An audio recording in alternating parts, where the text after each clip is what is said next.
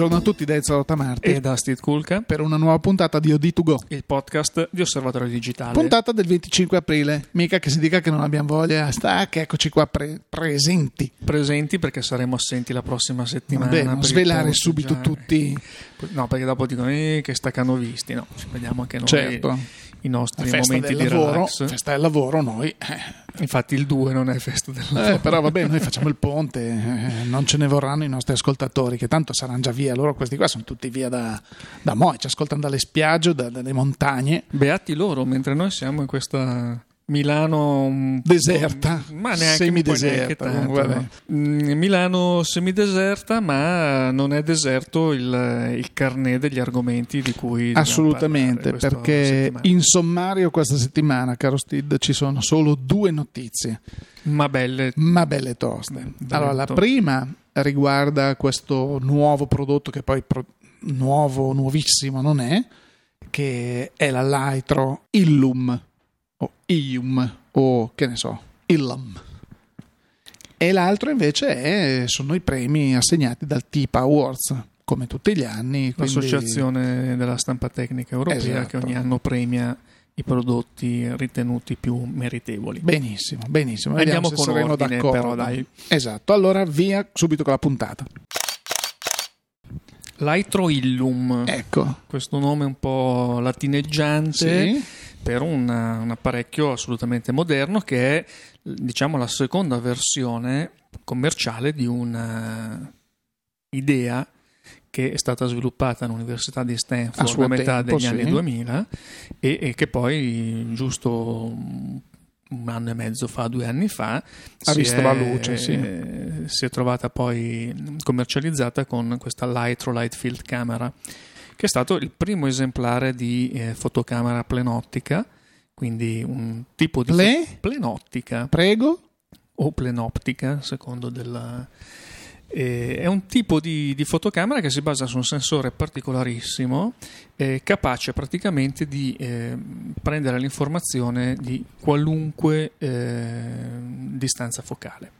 Quindi tu hai una foto, scatti una foto avendo le informazioni di ogni piano focale e questo ti permette poi successivamente di intervenire per decidere quali sono i piani focali, qual è la profondità di campo che vuoi tenere per la tua fotografia. Cioè, detto proprio in due parole, io scatto, clic, uno scatto ignorante metto a fuoco, non so, il mio soggetto, quello che scelgo di mettere a fuoco al momento, ma contemporaneamente vuoi dirmi che ho a fuoco anche il, lo sfondo? Con una fotocamera di questo tipo tu eh, non è che puoi intervenire molto sullo scatto perché l'apertura è fissa, nel caso della Illum è un F2 e la messa a fuoco è fissa sull'infinito.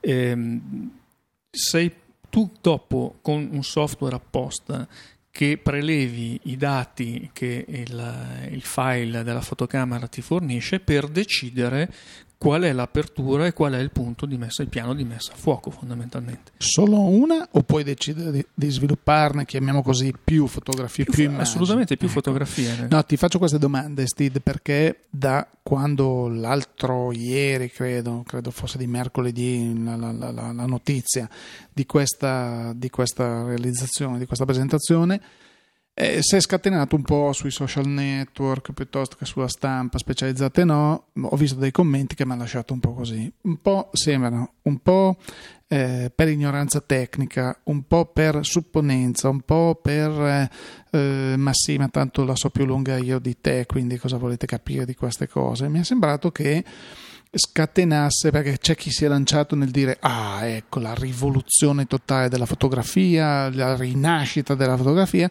fino a coloro i quali hanno detto no no questa macchina è una ciofeca usiamo questo termine ah non avete capito niente è, cioè, un, gadget. è un gadget così allora eh, tempo fa forse parliamo dello scorso settembre-ottobre se non vado errato proprio qui eh, da, da, da, questo spazio o di To Go parlammo del fatto che c'era nell'aria l'idea che eh, l'Aitro svil- stesse sviluppando qualcosa di più complesso della macchina, la Lightro, quella che era una specie di parallelepipedo dove tu guardavi dentro da una parte vedevi, e dall'altra parte c'era l'ottica, appunto, che era considerata poco più di un giocattolo, ma con queste caratteristiche appunto di mettere tutto a fuoco. La Illum si, sport, si, si, si eh, sposta l'asticella molto più in alto perché comunque l'aspetto è quello di una fotocamera.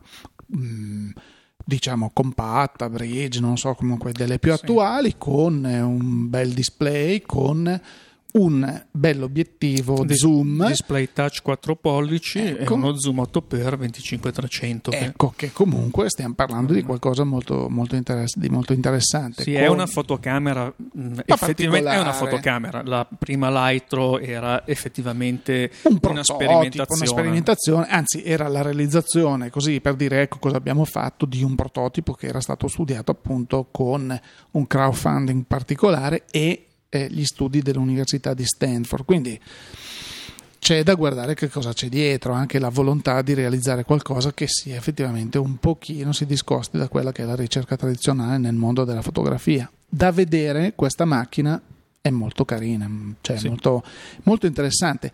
Ripeto, eh, loro la lanciano a 1599 dollari e se la prenoti oggi, in questi giorni qua, a 1499 il discorso che certo non è che uno si sveglia la mattina e dice ma sì dai, ecco la macchina per il futuro, la macchina che mi comprerò. No, però un, cioè, è una nuova tecnologia. Da, no, una... A me non dispiacerebbe averla in borsa e dire, toh, faccio anche qualche foto così perché appunto una delle caratteristiche principali, quelle che balzano subito all'occhio, è che fai una foto point and shoot, tipo non è che devi, perché poi ho sentito anche gente che ah, qui muore la creatività, la fantasia del fotografo. Stiamo parlando di qualcos'altro, qui si parla di avere eh, perché poi non, nessuno ha parlato anche delle implicazioni che una macchina di questo tipo potrebbe avere nel mondo della ripresa 3D, Steed. Esatto. esatto, perché in realtà l'informazione che viene memorizzata, prelevata dal sensore e memorizzata da questo tipo di fotocamera è un'informazione tridimensionale, assolutamente, e che Voglio dire, l'informazione tridimensionale noi già l'abbiamo nella fotografia in teoria, perché comunque abbiamo dei sistemi autofocus, degli, degli esposimetri addirittura, che vanno a prendere a leggere il ritorno di luce alle diverse distanze perché poi lavorano anche in, in, in sintonia, in abbinamento con, eh, i telemetri della, della, messa a fuoco automatica. Quindi già volendo c'è un tipo di informazione tridimensionale che nel caso della fotocamera a sensore plenottico eh, diventa la sua ragione d'essere. Tant'è vero che con questa piattaforma software che è assolutamente indispensabile avere, viene fornita infatti insieme alla fotocamera per lo sviluppo digitale del file che si ottiene dalla camera stessa, è possibile anche ottenere e visualizzare delle foto 3D ehm, senza la stereoscopia, proprio perché la ripresa è unica, ma è una ripresa con tutte le informazioni relative ai vari eh, piani focali, quindi un'informazione sull'asse Z della, dell'immagine.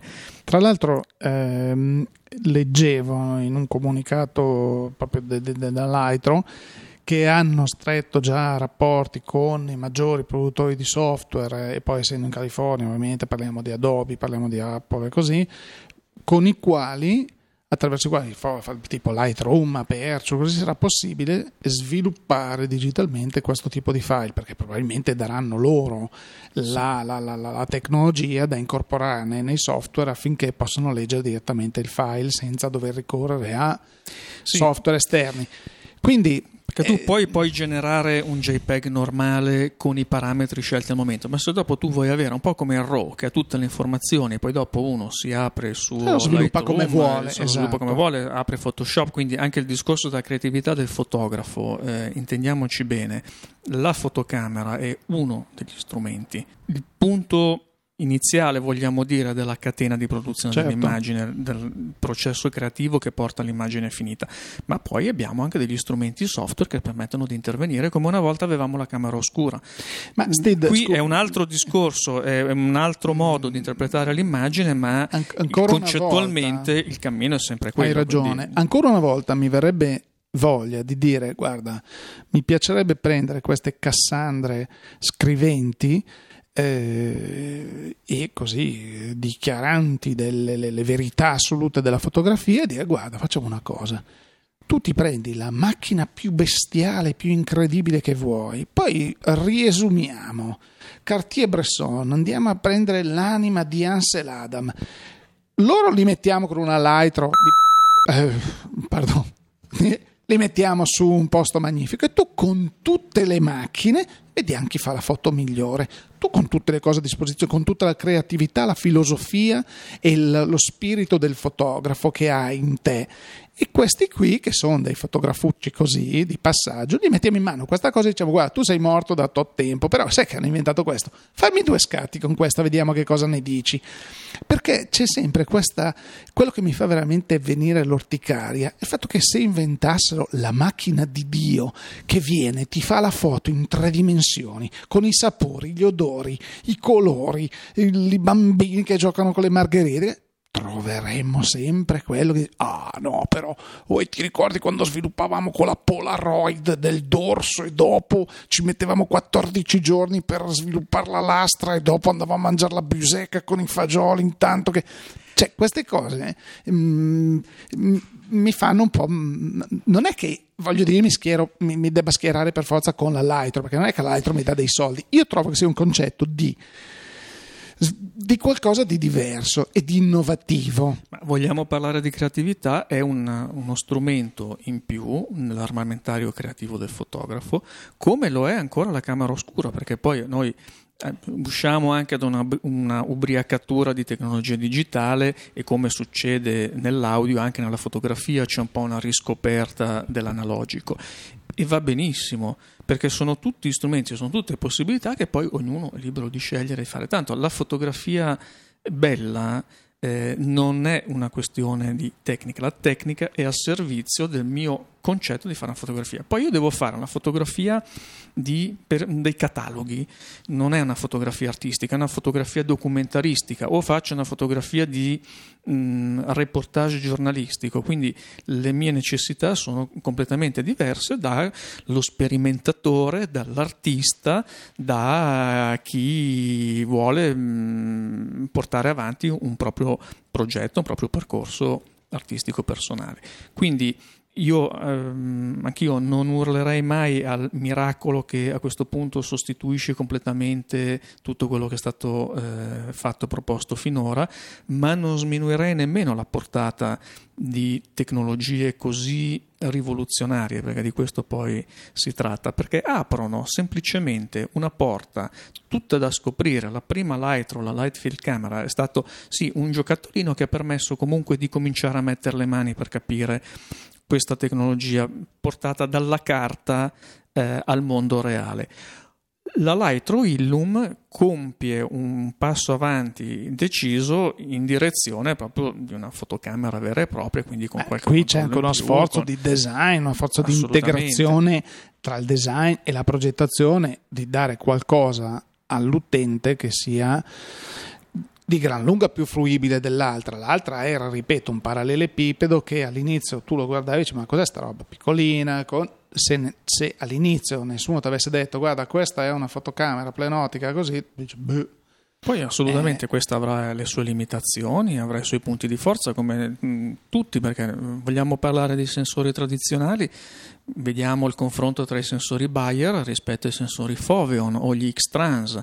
E, um, non è che eh, perché è uscito l'X-Trans allora buttiamo via i Foveon eh, o, o, i Bayer. Mm, cioè, Sono cose diverse. Questo, questo, fatto di confondere la tecnologia con la ragione d'essere della fotografia mi sembra un po' eccessivo, anche perché poi tante volte eh, queste critiche mm, che tu ricordavi io le sento provenire da chi poi eh, è il primo eh, a dire no, ma la fotografia, eh, se tu sei un bravo fotografo, fai una bella foto anche con il foro stenopeico e la scatola da scarpe.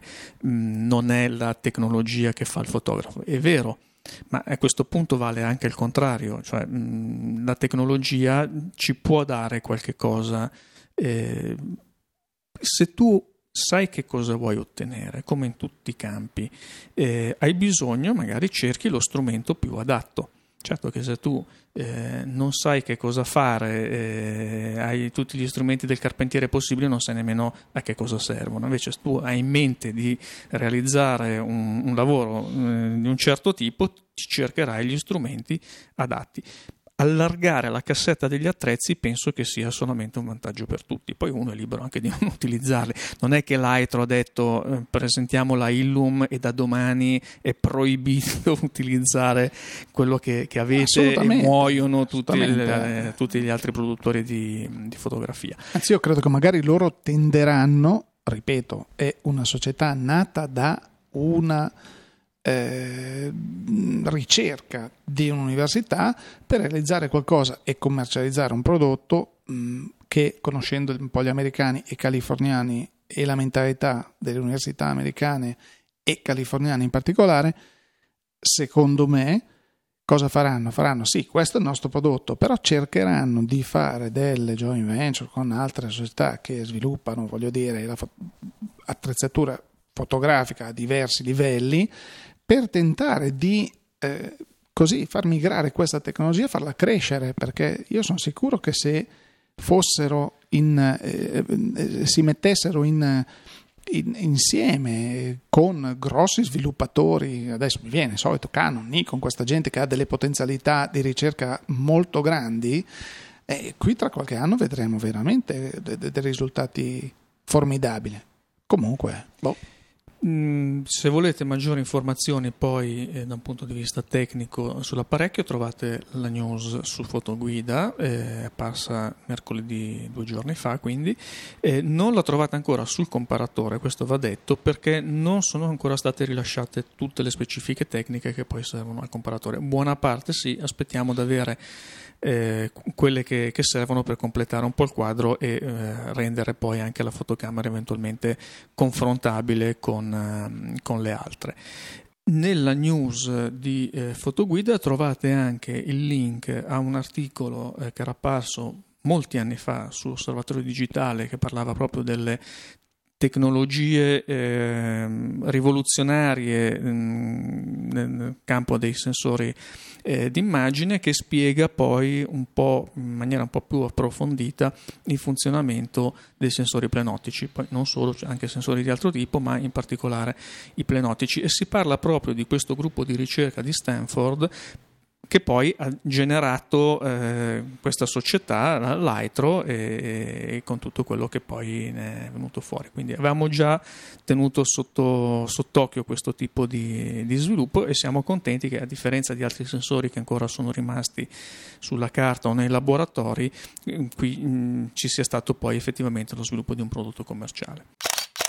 Eccoci al secondo argomento della giornata questi tip awards che noi solitamente negli anni abbiamo in qualche modo anche scherzato Steve perché vabbè come diciamo tutti gli anni o scriviamo tutti gli anni ai tip award vincono tutti un po' come le elezioni che poi è il solito commento che facciamo perché comunque vabbè al Tip Award eh, non puoi perdere perché se non, non, vinci ti creano una categoria apposta. No, però insomma sembra, sembra così, ci sono sempre più categorie in modo che tutti abbiano...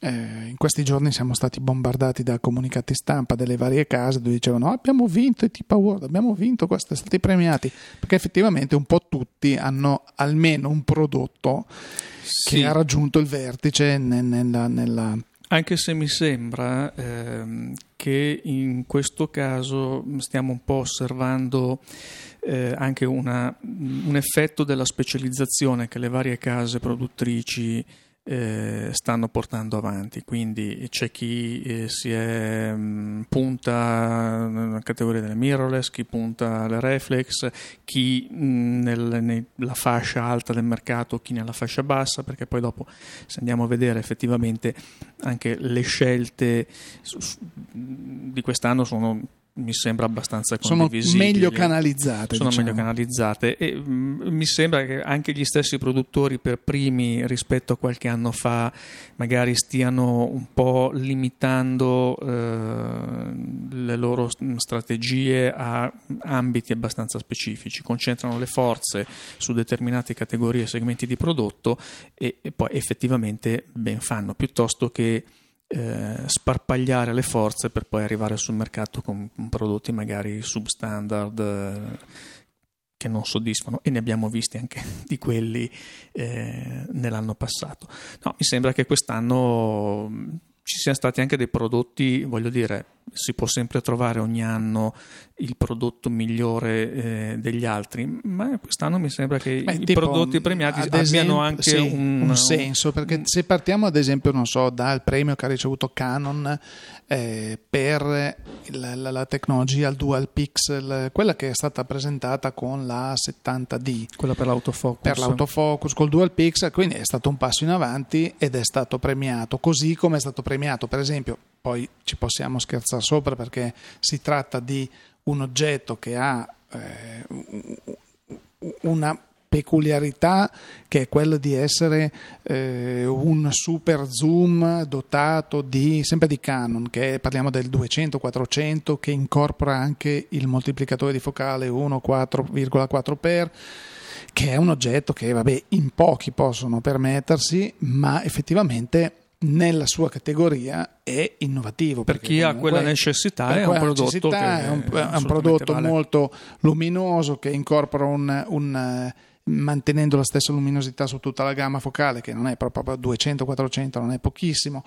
E cioè sono andati a dare dei voti, a dare dei premi a situazioni, cioè, tipo, non so, Nikon ha vinto con la Nikon DF che l'hanno definita, quello che ti dicevo prima, una, non c'è la categoria, ti faccio la categoria, però in questo caso la miglior DSLR premium, perché effettivamente la DF è un prodotto un po' particolare e quindi è anche giusto che vincesse quella categoria, così come invece sulla nella reflex super professionale, potente così è, guarda caso ha vinto Nikon D4S perché l'anno scorso aveva vinto la Canon 1DX, l'altro anno aveva vinto la, la, D4, cioè in qualche modo questo tipo di categorie se la giocano sempre, sempre quei marchi. Si alternano mentre, anche nelle uscite. Ecco, mentre tipo, non so, eh, come dicevi tu, eh, Fujifilm che si è ovviamente eh, ritagliata uno spazio nel mondo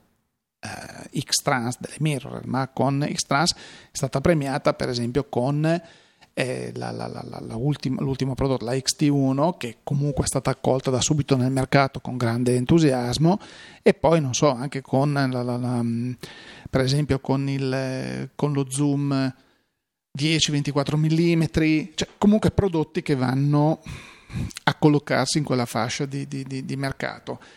E... Così come è stato premiato un prodotto che eh, è un po' come la Lightro, cioè apre un, un concetto diverso di fotografia e non a caso l'anno scorso quando è stato annunciato Ezio tu avevi dato un po' i commenti eh, di quello che avevi poi letto in giro sui media, social network, erano commenti molto simili a questi eh, della Lightro. E parliamo della Sony QX il concetto della ecco. Sony QX. Sì. Infatti, qui non è tanto il prodotto quanto il concetto. Sony QX, che ricordiamo, è quella fotocamera contenuta completamente nel barilotto dell'obiettivo che si interfaccia semplicemente con lo smartphone. Sì, perché non avendo il display usa lo smartphone come logica, come display, punto, se no c'è tutto. Nel... Disaccoppia, diciamo, ecco. la, la, parte di interfaccia che siamo abituati a tenere davanti agli occhi con la parte di ripresa che è quella dell'obiettivo. Quindi um, un concetto particolare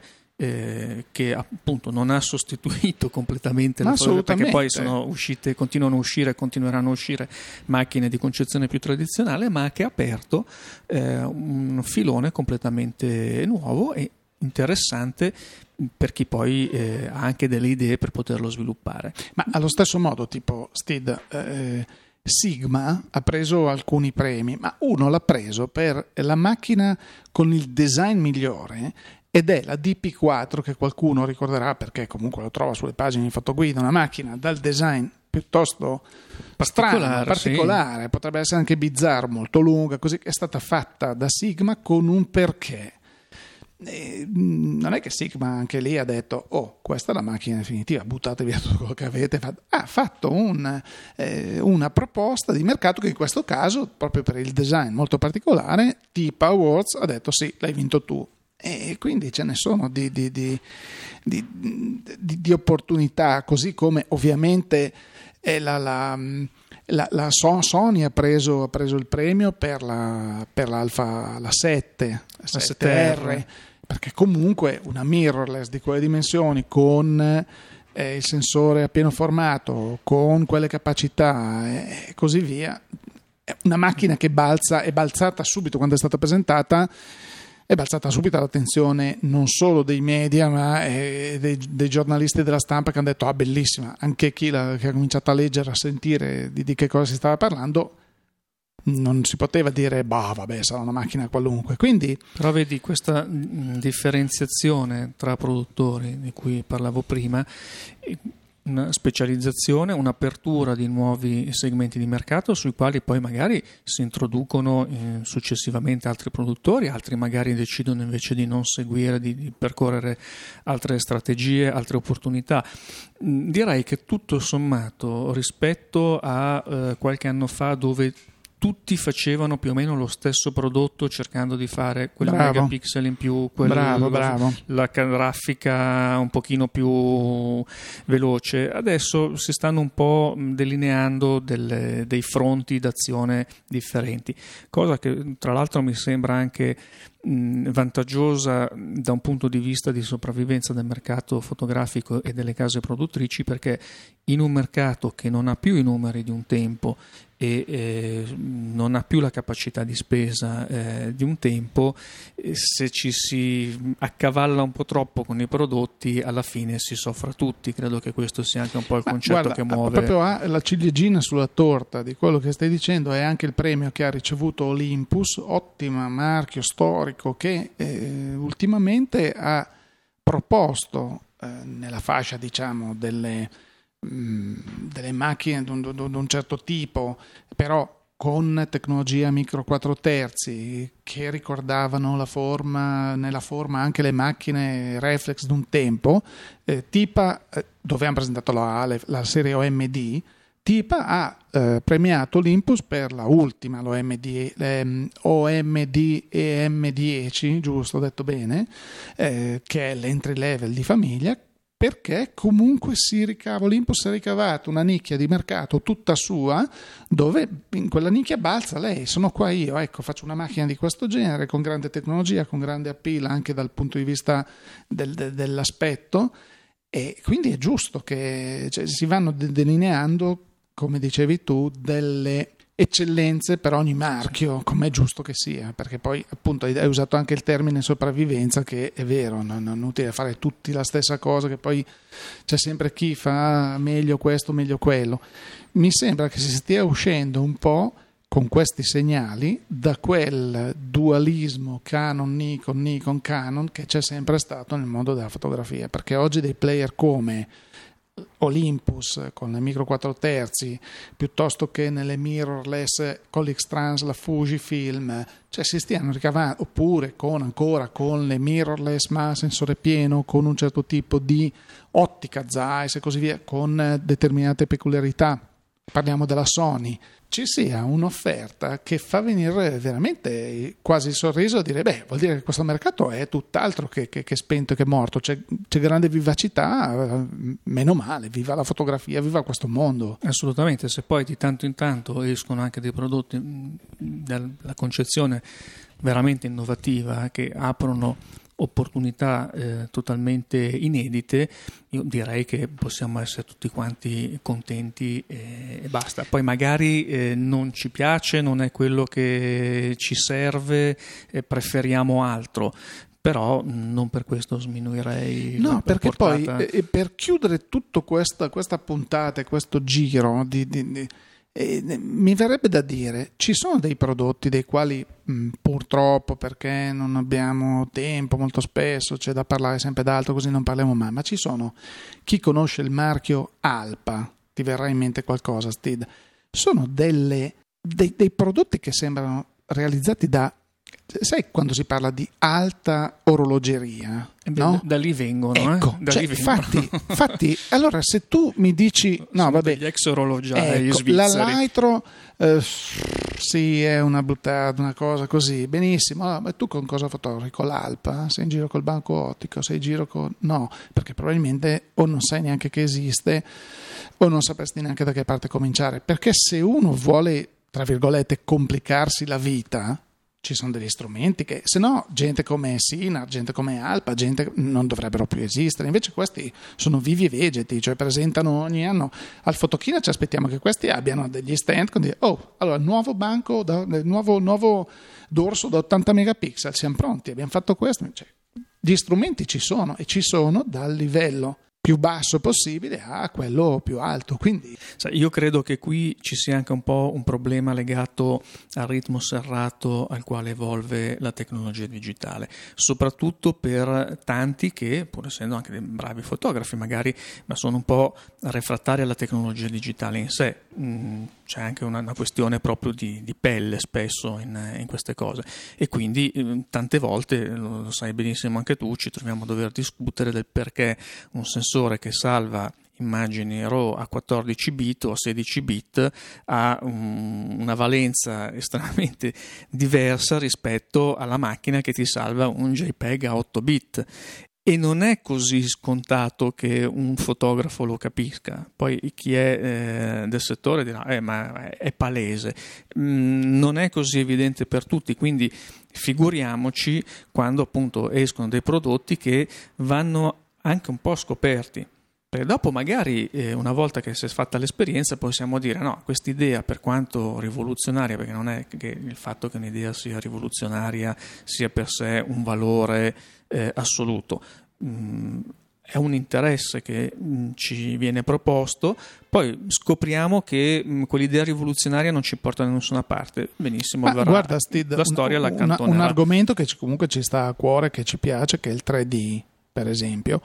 Tu ricordi eh, le, le, poche comunque fotocamere che, uscite, che sono uscite con la doppia ottica, ah, bellissima, bellissima. Che successo hanno avuto? Vicino allo zero, anche perché quando sono uscite, eh, dopo dove le vedevo la foto 3D? Stavano per uscire i primi televisori, cioè c'è sempre un discorso che comunque va preso in considerazione. L'utente finale è quello che poi fa il mercato, compra una macchina e dice: Vabbè, adesso dove la vedo? Non lo posso vedere, niente, è bocciato il sistema. Poi dopo anni succedono delle cose, allora magari delle vecchie idee si ritirano fuori e, e magari hanno successo, perché a volte sono state proposte in maniera troppo... Eh, in anticipo sui tempi, in anticipo sen- sui eh, tempi. un po' nel vuoto, sottovuoto, nel senso isolate dal resto della tecnologia. Certo. Allora a questo punto direi che i nostri due argomenti, vabbè, anche oggi ci hanno portato a, al di là del tempo che avevamo così pensato di occupare. Questa vabbè, vedici qua prima della puntata, che uno ha più tempo, ascolta, così se la gode di più, ci fa delle critiche, ci scrive degli insulti, delle cose. Ah, quello lì, il direttore, non capisce niente, mandatelo via. Vero, vero. Tagliategli Ci- completamente lo stipendio di adesso mi devo adeguare perché se che passa questa legge mi devo abbassare lo stipendio a quello del capo dello Stato anche se siamo un'azienda privata una roba ver- vergognosa cioè come faccio senza il mio milione e mezzo di euro scusa eh, Al giorno. al giorno e, e comunque dopo questa così chiusura di stupidità anche oggi questa quantità di, di sciocchezze direi che vabbè andiamo in questa settimana di vacanza anche noi lasciamo il nostro, il nostro pubblico di ascoltatori e di amici con eh, questa puntata ricordando le nostre pagine Assolutamente, Di- www.osservatoriodigitale.it e www.fotoguida.it per quanto riguarda i siti, le pagine social su Facebook, Twitter e Pinterest, Pinterest, eh, OD2Go eh, per quanto riguarda il nostro podcast invece tornerà a questo punto il 9 maggio. questo punto sì perché scavagliamo Siamo sotto festa della mamma? O È sbaglio? l'11, È l'11 beh, maggio beh, faremo una domenica. puntata. Comunque ci scusiamo con i nostri ascoltatori perché la scorsa settimana nessuno dei due si è ricordato di fare gli auguri di Pasqua. e Perché per noi era ancora una cosa Sì, lontanissima, devo dire.